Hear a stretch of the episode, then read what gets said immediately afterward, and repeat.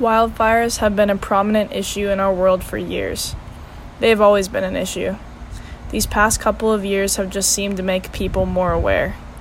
Starting with the horrible fires across Australia, to the beautiful land of Oregon, and even to the coastline of California. Many Americans have not taken these fires seriously because of our current president. Donald Trump claims that the fires are Californians' fault, that they caused the fires.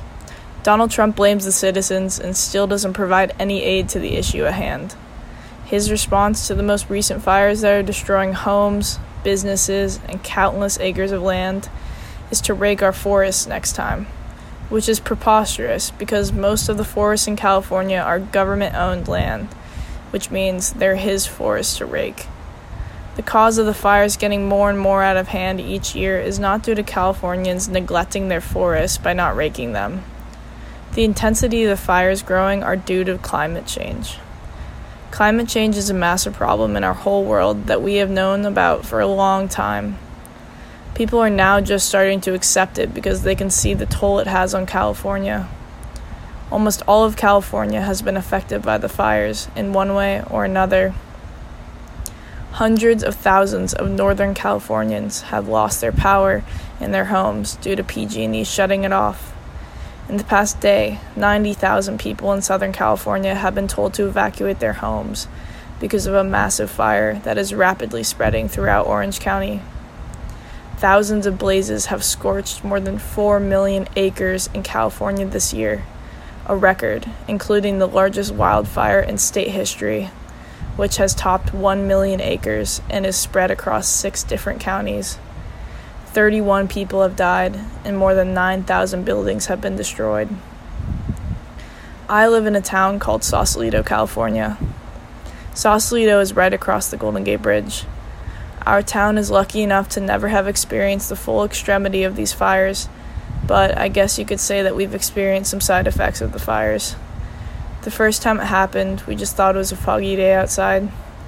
We didn't know what it really was until we stepped outside of our home. What we thought was fog was smoke. So much smoke that we couldn't see the city from our house, which we usually did. Immediately, I felt my lungs retreat into themselves. That was the first time I had worn a mask to school. This was four years ago, before COVID. When COVID first began, no one was used to wearing masks. Everyone from my county had already been used to wearing masks for years.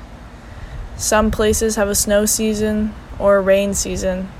We had a fire season every year where we braced ourselves and hoped for the best. Every year it got worse. There was a time where my power was cut off in my house for three weeks. Although it was hard for my family and I, we felt like the lucky ones. Our house was never in serious danger of being burnt down, neither were the houses in our neighboring counties, but we all knew at least one person who had seriously been affected by the fires. By knowing at least one person, you never take your own situation for granted. These wildfires are destroying so much of California, and the problem needs to end. This year has been a wake up call. Officials of California need to take a page from the Native Americans book. For years, Native Americans have intentionally burned excess vegetation regularly during the times of the year when the weather has been cooler and would keep the fires smaller and less harmful. This process is complicated, and the work requires a deep understanding of how winds would spread flames down a particular hillside, or when lighting a fire in a forest would foster the growth of certain plants. And that knowledge has been passed down through ceremony and practice. But, until recently, it has been mostly dismissed as unscientific. More and more Americans are being forced to confront the realities of climate change firefighting experts and policymakers are increasingly turning to fundamental ecological principles that have long guided indigenous communities. The goal is to keep California's environment alive and well. The goal is safety. The goal is to keep citizens healthy and happy. The goal is sustainability. This type of thinking can not only help California, but it can help the rest of the world and bring more awareness to wildfires and the issue of global warming.